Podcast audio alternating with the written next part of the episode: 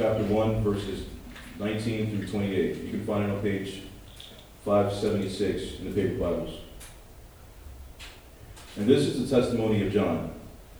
When the Jews sent priests and Levites to Jerusalem to ask him, "Who are you?" he confessed and did not deny, but confessed, "I am not the Christ." And they asked him, "What then? Are you Elijah?" He said, "I am not." "Are you a prophet?" He answered, "No." So they said to him, "Who are you? We need to give an answer to those who sent us. What do you say about yourself?" He said, "I am the voice of one crying out in the wilderness, 'Make straight the way of the Lord,' as the prophet Isaiah said." Now they had been sent from the Pharisees. They asked him, "Why are you baptizing if you are neither the Christ nor Elijah nor the prophet?" John answered them, "I baptize with water, but among you stands one you do not know, even he who comes after me, the strap of those sandals I am not worthy to untie. These things took place in Bethany, across the Jordan, where John was baptizing. This is the word of the Lord. Thanks be to God. Okay. We need to pay close attention to the way that John is weaving this narrative. This is our third sermon in one chapter. We usually go this slowly. And as a result, there's a layering that's happening that we might miss if we didn't pay attention to it. So you'll notice that this is the first time we're going to be really paying attention to John the Baptist. However, he's been mentioned twice already before we even get to this point. Verses 6 through 8, he is called the witness of the light. Verse 15, from 2 weeks ago, he is mentioned there. And now in this passage, John the Evangelist is zooming in to look closely at John the Baptist. He said that John the Baptist came to bear witness to the light. And this is the first passage where we get the content of that witness. What is the witness that he is bearing? What is he testifying to when it comes to his testifying to the light, his witnessing of the light? So we've got to be careful not to disconnect these passages that John is layering upon each other. We've got to look at what is his testimony, what is his witness, and we see that in verse 23. Verse 23 gives us the substance of that testimony. Maybe a famous passage or a famous line. Verse 23 says, John says, "I am the voice of one crying out in the wilderness, 'Make straight the way of the Lord,' as the prophet Isaiah said." Now he's quoting from Isaiah chapter 40, which we also read this morning. Now, this is a very common way in the ancient Near East of citation. When you wanted somebody to pay attention to a whole document, or a whole speech, or a whole something, you would quote just a tiny bit of it. And everybody people memorized things very easily back then. It was embedded in the culture. So if she quotes this little bit of Isaiah 40, the whole thing comes to mind. So why is John wanting to point his questioners? Why is his testimony about the light referring to Isaiah 40? So to answer that, we're going to have to look at Isaiah 40. We're going to have to look closely at what John says. So first, just very briefly, I don't really know why translations continue to punctuate it this way. But in verse 23, you see the quotation marks for what John the Baptist says start after the word wilderness. So John said, "I am the voice of one crying." This is how our translators are rendering this. "I am the voice of one crying out in the wilderness, 'Make straight the way of the Lord,' as the prophet Isaiah said." So the way that that's punctuated, where the quotation marks are, it sounds like John the Baptist is saying, "I'm someone in the wilderness crying out, 'Make straight the way of the Lord.'" the scholarly consensus from it's strange to me because the people who translated this are top-notch scholars. But the consensus among scholars when they talk about this passage or Isaiah 40 is that the quotation mark should go around in the wilderness so that the person crying isn't necessarily in the wilderness, but the preparation is in the wilderness. That the way of the Lord is coming through the wilderness. That this king who is coming across the desert.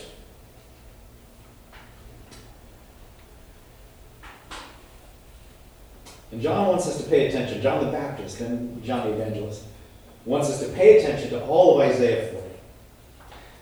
To understand what his witness about the light will be.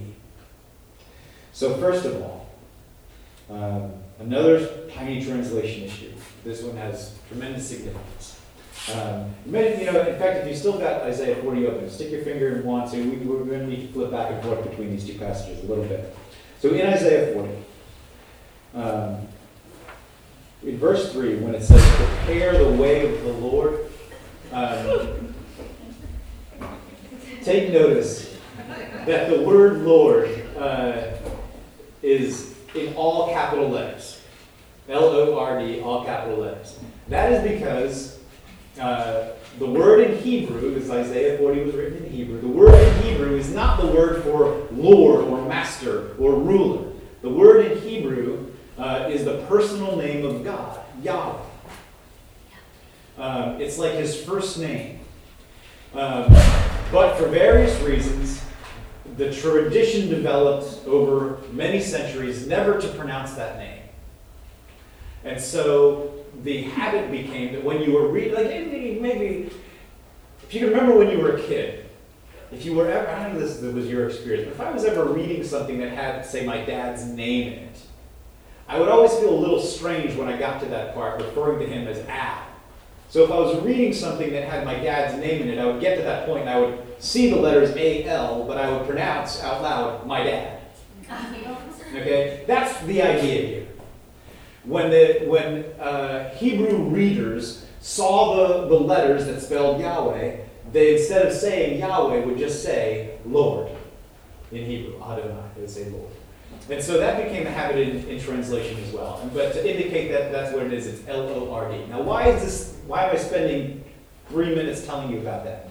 Because when John says, my mission is to say, prepare the way of the Lord, his hearers understand that he is talking about God and not a mere man.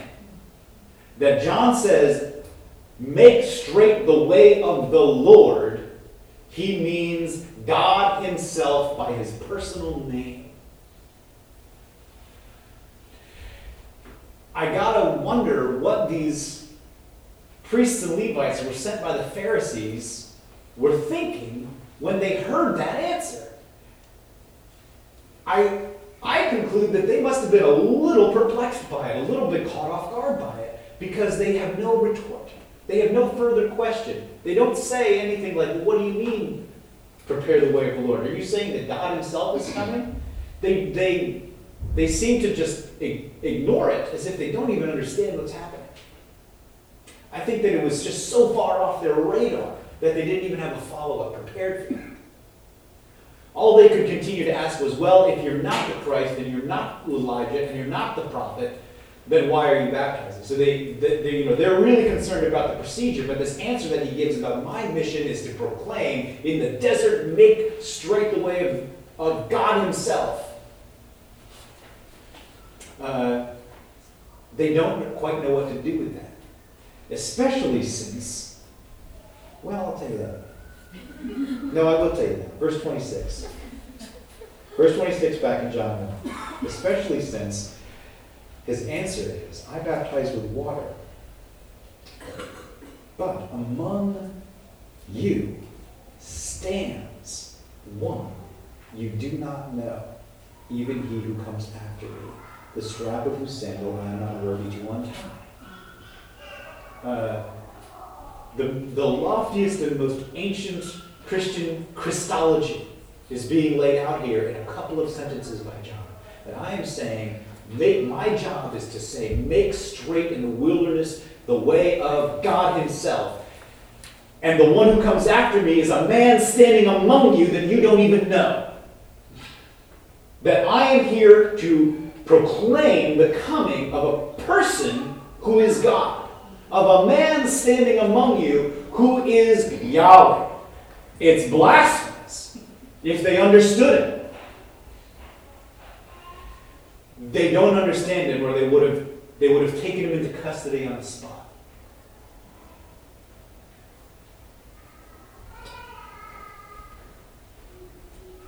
So John's message, John the Baptist's message, his testimony, is that the true light is this man Jesus. His testimony is that the glorious King is the true light, united in a human body. And he's coming to rescue God's people. And that's why he wants us to look at Isaiah 40. Because Isaiah 40 is about God himself coming to the rescue of his people. Okay. So John is saying what? He's saying that the king is coming. He's saying that he's coming to rescue God's people. And that king is God himself. And we're going to have to ask, what does the glory of the king look like? So first, John is saying that the king is coming. In both John and in Isaiah 40, the voice of one crying. The voice of one crying. It's a solid translation. But if you wanted to really cut to it, you could say, hark, listen, a crier. Listen, a crier. It's only two words in Hebrew. This whole, the voice of one crying in the wilderness, or the voice of one crying, is two words in Hebrew. Listen, a crier. And what's a crier? A crier, a herald. This is a person whose job it is to go before a king, as a king is approaching somewhere, and cry out, the king is coming! The king is coming! The king is coming! Prepare! Prepare! The king is coming! That's his job. Relatively unimportant dude. You would never know his name. You wouldn't care about him if you saw him in the street. But when he speaks in that capacity, things happen. Important things happen all around him. We don't have much of this in our culture, but we have "Hail to the Chief" that they play. You hear that song. I'm not even going to try to hum it for you. But you know what it is. It's the one that they play when the president is coming. Everybody knows that the president is coming, and they have to stand up and salute. We do this at weddings. Tiny bit. In a much more low-key way. But you have the flower girl coming down the aisle, sprinkling the flowers. The bride is coming.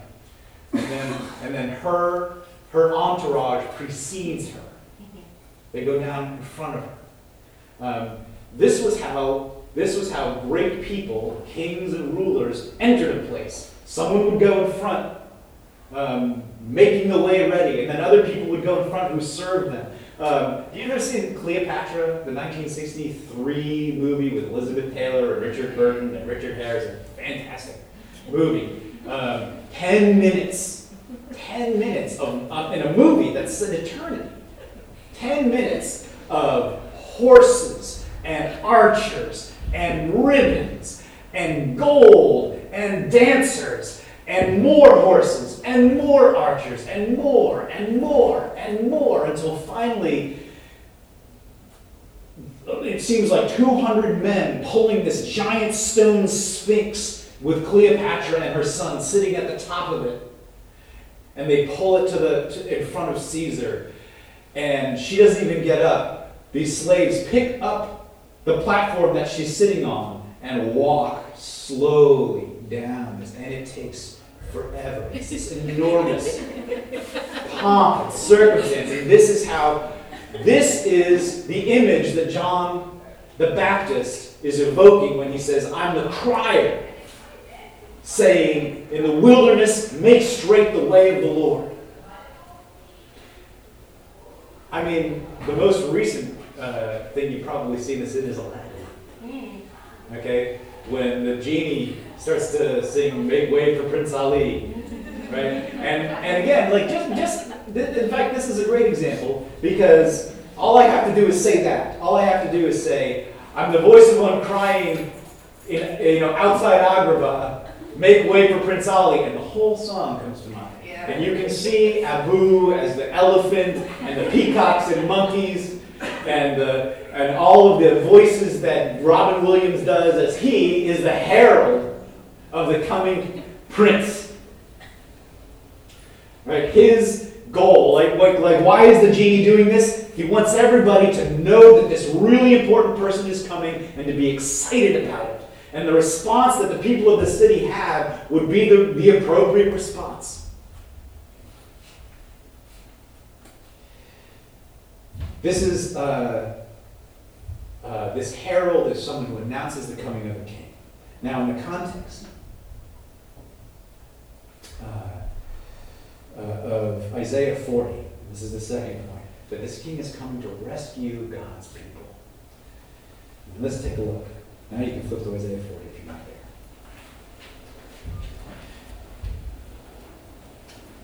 there. It's a happy coincidence that we have just finished preaching through several parts of Jeremiah. So Jeremiah and Isaiah are dealing with much the same thing. They're dealing with the people of God in rebellion against Him, and the image is that God is their overlord. And they are being unfaithful to Him. They are not keeping their end of the bargain with Him. And He's sending them warnings and warnings and warnings. And then He's sending them judgment as a result of their ignoring of His warnings. And the final step is you're going to be cut off. I'm going to remove you from the land. The things that I have given you, I'm going to take away. And as these things are happening, as these judgments are starting to come, Israel and Judah start to, well, maybe we can make an alliance with Assyria. You'll remember this from the fall. Maybe we'll make an alliance with Assyria, and Assyria will help us. But Assyria is their enemy. Assyria wants to enslave them and destroy them. And Egypt, they start looking, can we make an alliance? They were already slaves in Egypt. It's insanity on their part to try to look to these two powers to save them. But that's what they've been doing. And it has led to war and conflict and pain and suffering for them. And the first 39 chapters of Isaiah hit this again and again, harder and harder.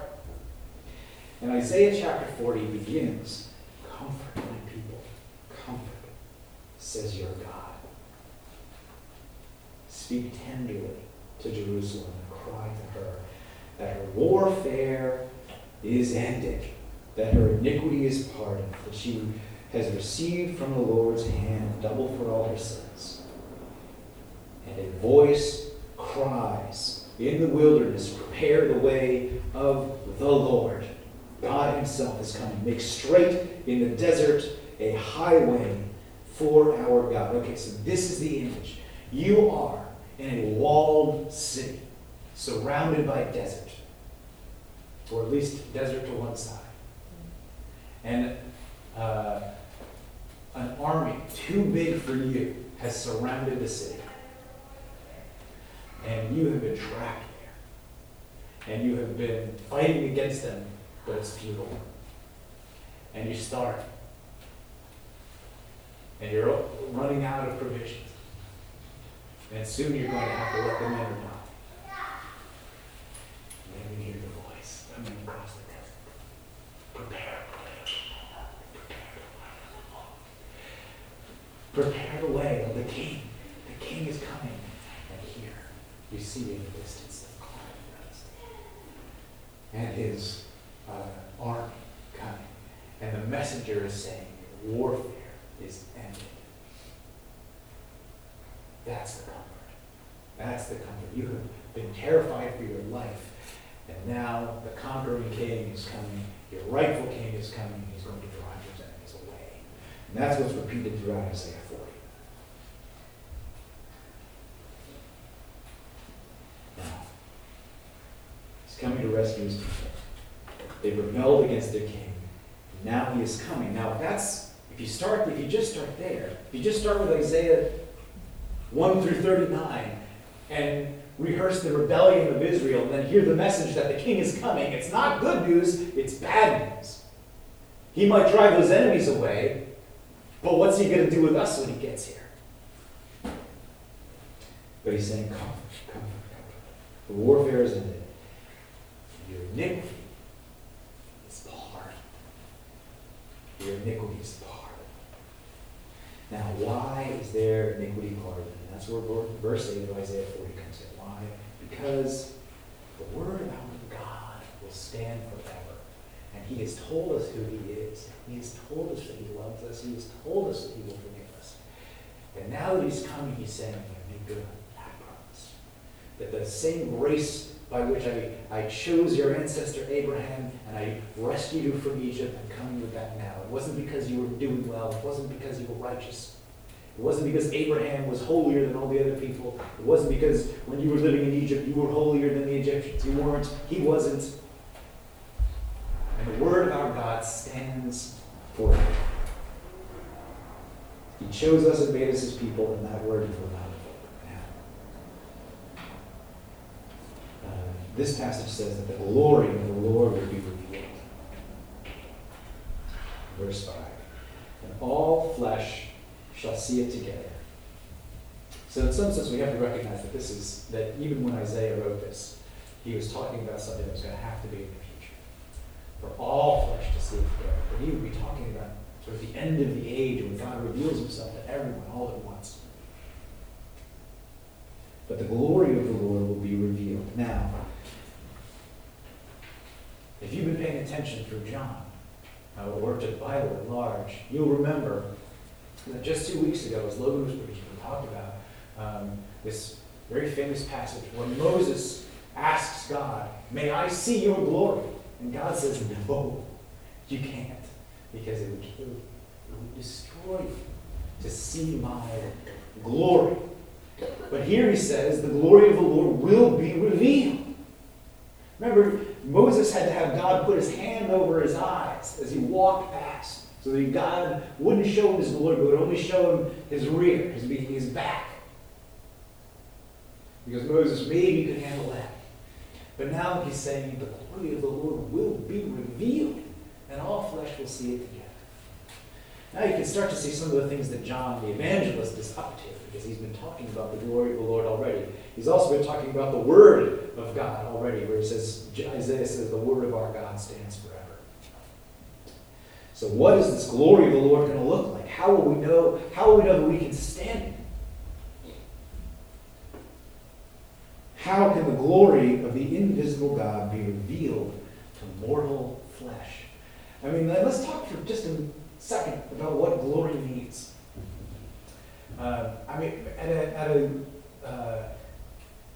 a more symbolic level, a person's glory would be their reputation, the thing that makes them known to have a good reputation. If you are an expert archer, then your archery skill is your glory. If you are, Patrick Ewing, then your glory is being a great NBA center. But at a more specific, even literal level, the glory of a thing or a person is the light that you see when you look at it. Right? So, right, how a vision works, right? You don't have a way to have your eyes interact with my face, but light hits my face, and it bounces off my face, and then hits your eyeballs, and then your eyes see it. And that's, in that sense, that's my glory. Okay, so for the glory of the Lord to be revealed, he's going to be visible. And the things that are the best about him are going to be visible. What is the best thing about the Lord, the King, coming to rescue his people? What is his glory? What does his glory look like? And how can mortal flesh survive? How can the eternal, remember back all the way in verse 1, in the beginning was the Word was with God, the Word was God. How can the eternal Word of God, which stands forever, become flesh, which Isaiah says is like grass and withers? If the Word becomes flesh. John is making us look at Isaiah 40. And Isaiah 40 says very clearly, all flesh is like grass and withers when the breath of the Lord comes on it. What can it mean for God to become a man who stands among you that you don't know? What can it mean for the eternal Word of God to become visible, for His glory to become a sensory experience for us? What can it mean for the Word of God to become flesh, which withers like grass?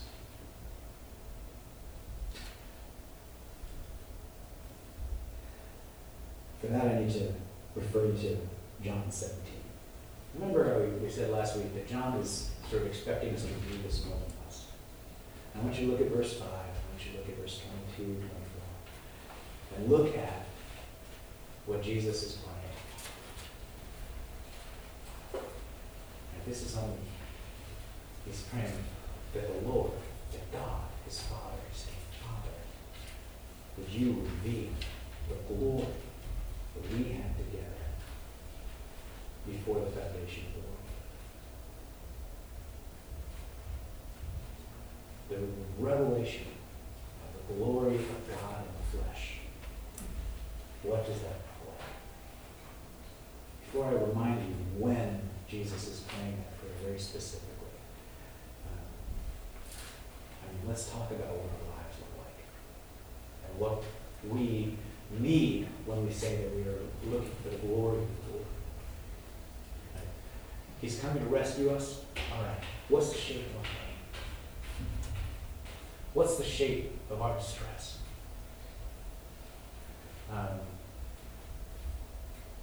God is said to be all-powerful.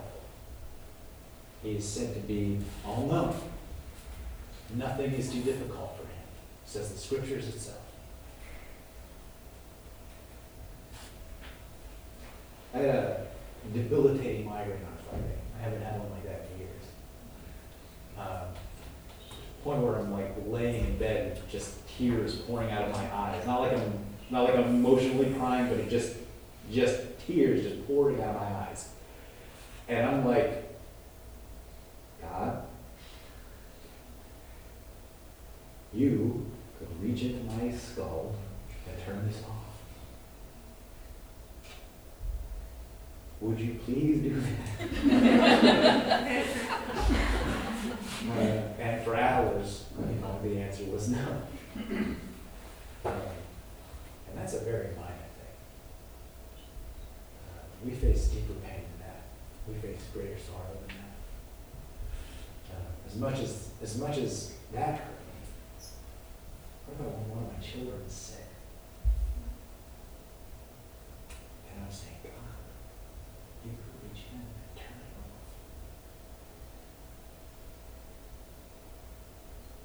it off. God, you could give it to me instead. Can't you let me bear it instead?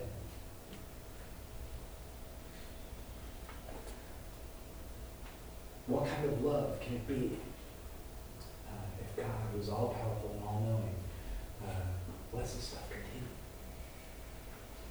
Let's ISIS continue. Let's other corrupt governments in the world, possibly even our own, continue. Injustice continue. Where's his glory? Where's the king coming across the desert to rescue his people? Mm-hmm. What's the alternative? Either there is a God who could do something about this in some way, and for a reason that's mysterious to us, doesn't. Or there isn't one at all. And we're not left with any measure by which we can even talk about injustice. Without a transcendent measure. We're between. Either we have a God who won't help us when he could, or we have no God at all. We don't even know what injustice means. And where is the glory of this God?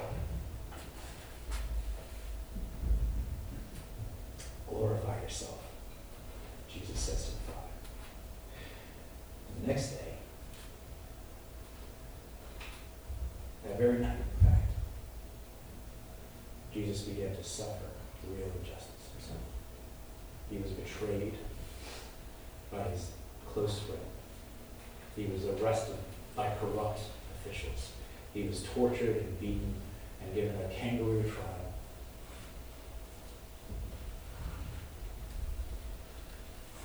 He was sentenced to death, and he was murdered in one of the most painful ways imaginable.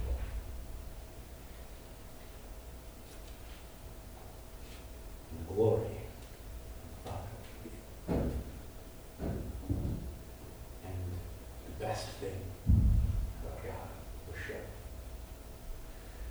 And He doesn't and hasn't given us a comforting answer to why injustice, pain, suffering. I mean, we could persist. I mean, philosophers have their ideas. They talk about free will, and you couldn't have a free will or a contingent universe without it. Okay, that's probably all true, but that doesn't help me when my child is suffering. I can't do anything. But the glory of the Father was revealed as Christ himself, God in the flesh, suffered everything that I suffered and worse. You know, God the Father himself washed his own Son. Die. He is with us in our pain and suffering. Martin Luther said once, probably one of us, he said, the cross alone is our theology. So any speculation that we want to make about the extent of God's power or what's logically possible or what's illogical, and theodicy and omnipotence and omniscience and all love and how can these do it, all that stuff, is meaningless, because the starting point, what we know about God, what is visible about God, the glory of God, what he shows us clearly about himself, all that stuff is hidden in the sky. But what he has shown us, available to sensory perception, is a God who sees injustice and suffers under it, who sees pain and suffers under it. That he has not left us alone in our pain and suffering, but he has come to us in it. And that's the glory that he reveals. That his rescue begins with his drinking all of the sorrow and all of the pain and all of the death down to the dregs himself, and ingesting it himself, and absorbing, like a warrior throwing himself in a grenade, absorbing the blood and absorbing it all. Everything that we need to know about God, everything that we can possibly know about God, begins that moment.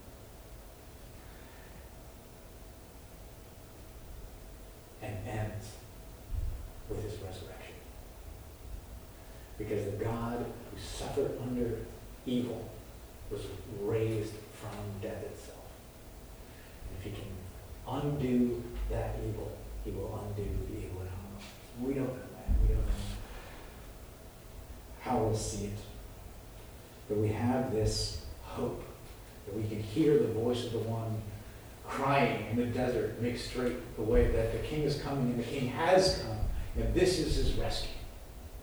And he will come again, and he will finish the job that he has been working on from the foundation of the world. If we want to see the glory of the Lord, we have this table where not only can we see, but we can touch. We can hold, we can smell, we can taste. Mercy that God has given to us in Christ Jesus, in the way that he has begun his rescue operation for us.